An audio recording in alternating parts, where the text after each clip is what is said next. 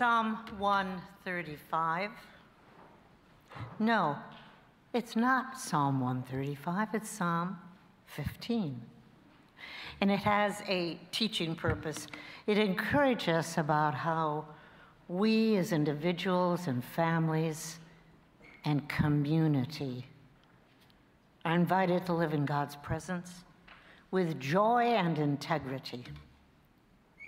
So listen to Psalm 15. O Lord, who shall sojourn in thy heart? Who shall dwell on thy holy hill? He who walks blamelessly and does what is right, and speaks truth from his heart, who does not slander with his tongue does no evil to his friend, nor takes up a reproach against his neighbor, in whose eyes a reprobate is despised, but who honors those who fear the Lord, who swears to his own hurt and does not change, who does not put out his money at interest and does not take a bribe against the innocent. He who does all of these things shall never be moved. This is the word of the Lord. Thanks be to God.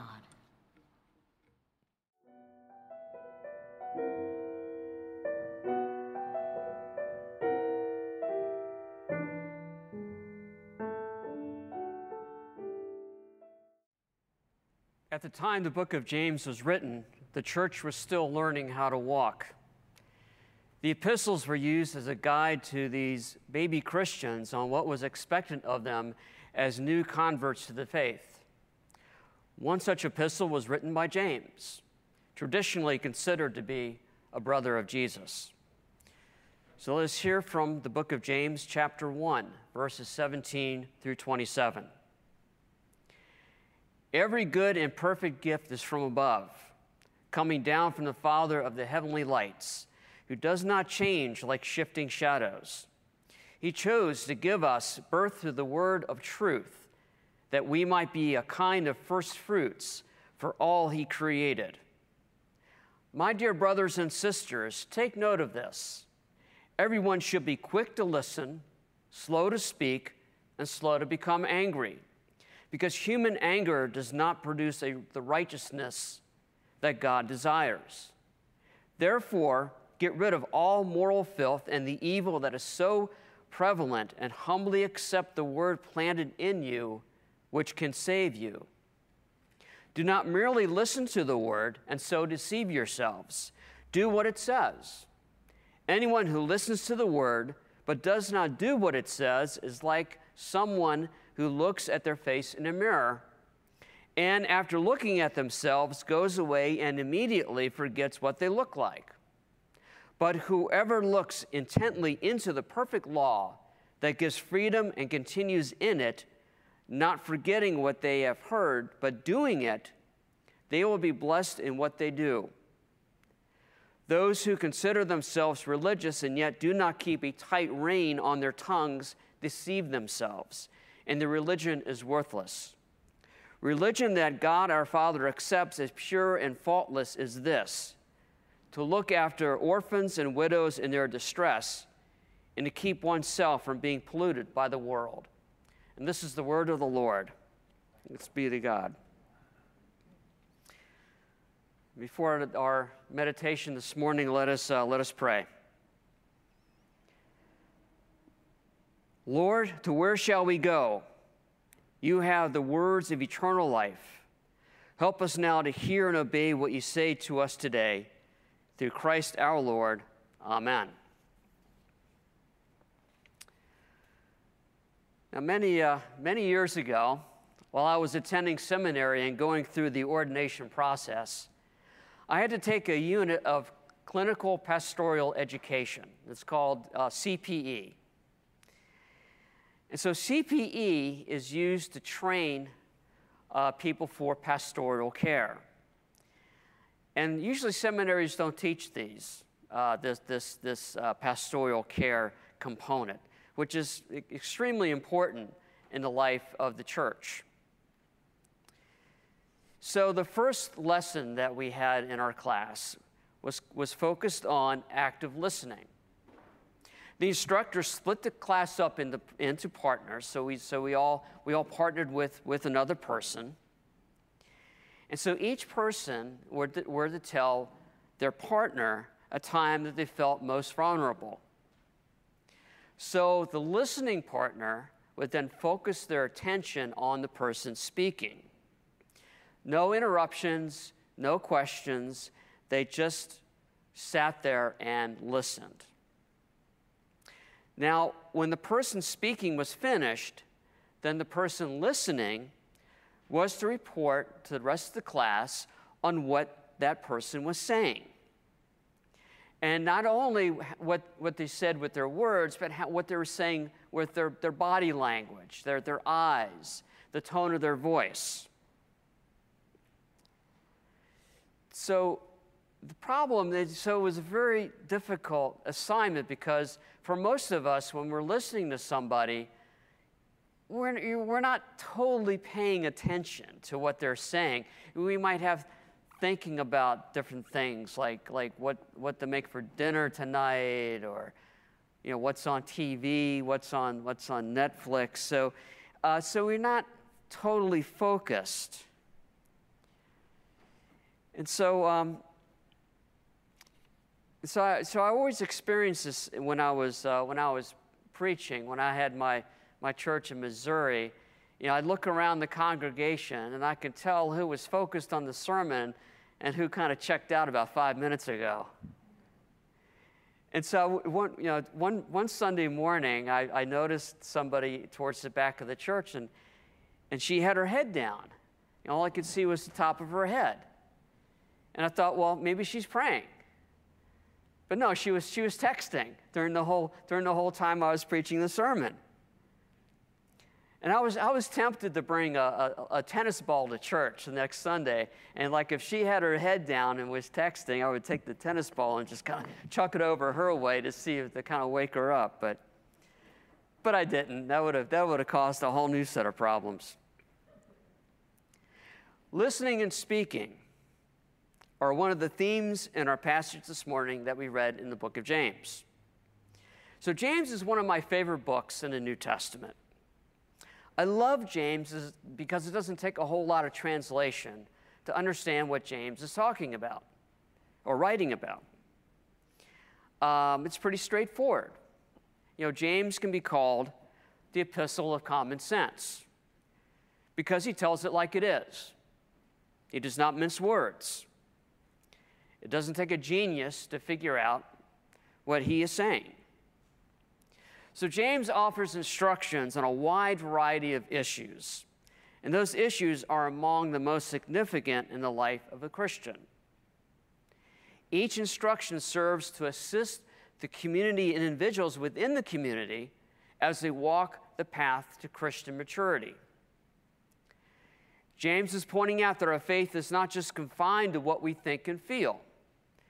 We can proclaim that Jesus is Lord and we can read our Bibles each day, but if we do not act in a manner in which people will know that we are Christians, then James says our faith is meaningless. Now, if I have had the experience of driving on uh, the freeways here in the LA, greater LA area, and what fun that is, and so, you know, sometimes I kind of drive. I'm, I try, try to drive towards the right, and I'm going maybe a little bit over the speed limit, but there are people that like to go way over the speed limit. And so this one, was one driver was kind of following me along, and he, he, he and when it was, it, the coast was clear, he, he pulled out and, and passed me on the left and just, you know, just rushed up the road. And he, uh, and he flipped me off while he was passing. And he had a Jesus fish on the back of his car.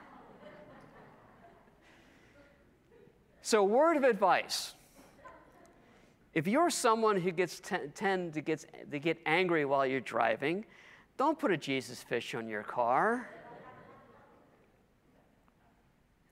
The first two past verses of the passage answers the question of who is God.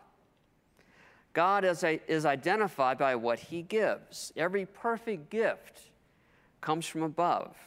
The gift comes down from the Father of lights. The first line in the doxology, you remember the doxology, is Praise God from whom all blessings flow. And this is what James means by these first verses. The people to whom James writes are those who have received life from God. Without this, there would be nothing further to say, since people have something to give precisely of what they have received from God. We live in a society in which some people feel that they are entitled to certain benefits. And when they do not receive what they feel they deserved, they become angry and resentful. They tend not to do for others. These entitled people are not necessarily poor themselves. In fact, some are very wealthy. They're not satisfied with what they have, and they are in search of more. In contrast, some people feel that they have been blessed far more than what they deserve, even though on the surface, these people do not appear to have a whole lot. These people tend to do for others, and they're very extravagant with their time and talents. In verse 17, God is called the Father of lights, with whom there is no shadow or variation due to change. This recalls that God is the giver because God is the creator. In the beginning, God brought light into being, and that light was God. In God, there is no dark side, there is only light.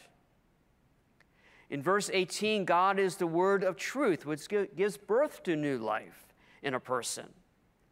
Birth language is life language.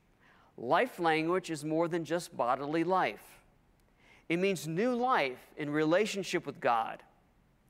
God says that those who are given new birth are the first fruits. In biblical tradition, the first fruits are the first crops to appear ready for harvest or the first of the newborn cattle. They are signs of a greater harvest yet to come. And these first fruits are regularly offered to God as a sign that the entire harvest belonged to God. Everything we have belongs to God, and we are to give back to God the first fruits of what we have received. To be a first fruit is to belong to God, to be claimed by God, to be wanted by God.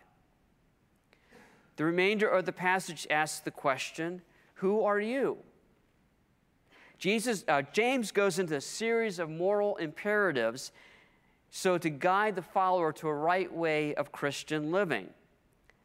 The first of these is that people need to be quick to listen, slow to speak, and slow to become angry, for anger does not produce God's righteousness.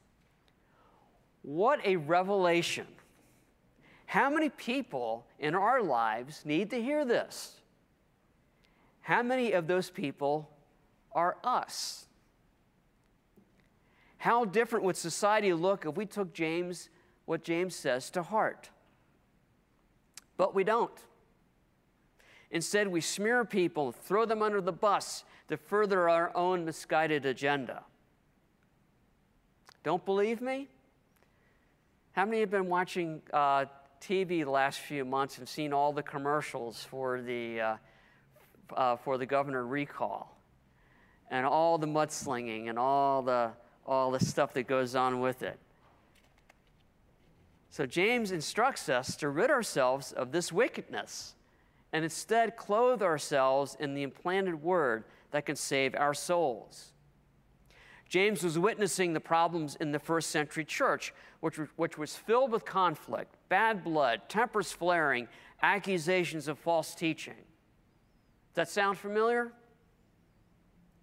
The challenges in the 21st century church are not much different than they were in the churches in the first century. Verse 22 is the book of James in a nutshell. Be doers of the word and not merely hearers who deceive themselves. You can believe all you want, but there needs to be accountability. We need to put into effect what we believe. Looking back on the example of active listening, when we are active listeners, we understand those who are going through a difficult period in their lives. We become more empathetic and we reach out to assist uh, to their needs. Humility is a key active listening, is the key to active listening as we set aside our own agendas to help others. With humility, we go out into the world and become participants and not just spectators. James asks us to picture ourselves standing in front of a mirror.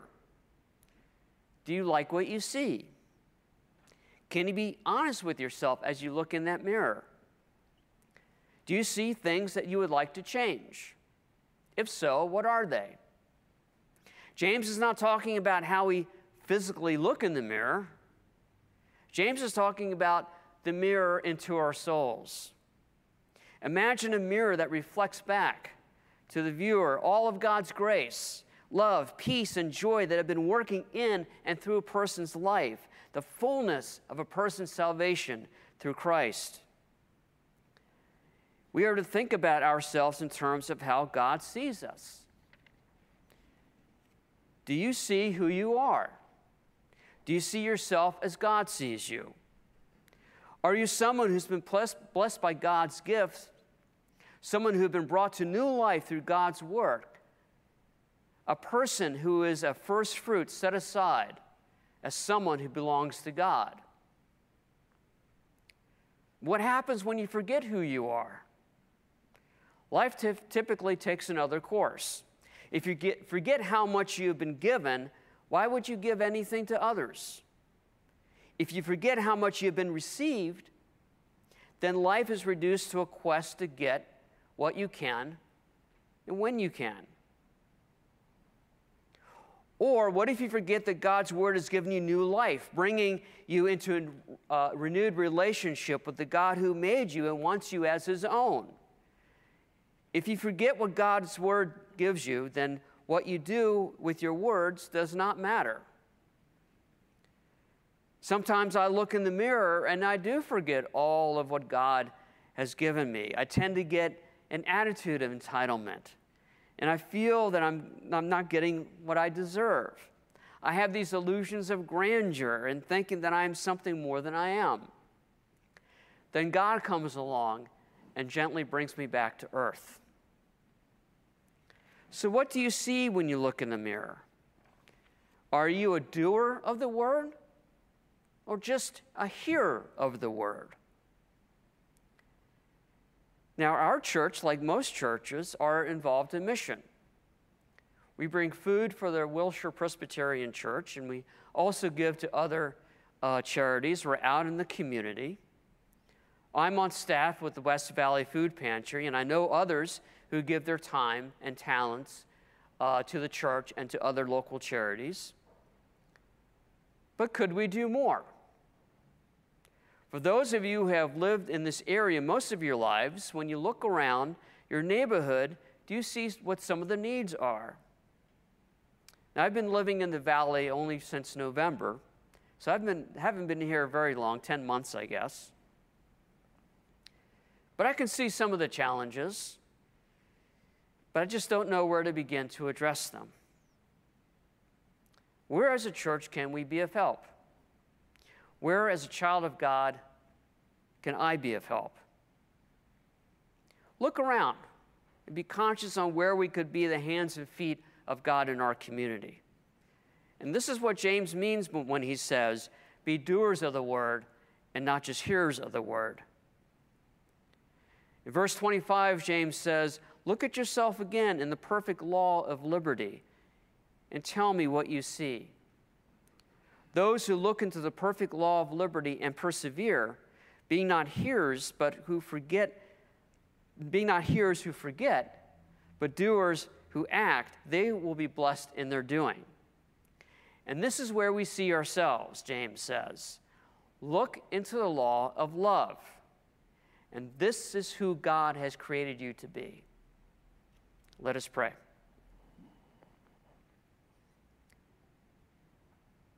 Father, we give thanks for all that you have done for us, for the gift of life, for growing and learning and experiencing the wonders of your world.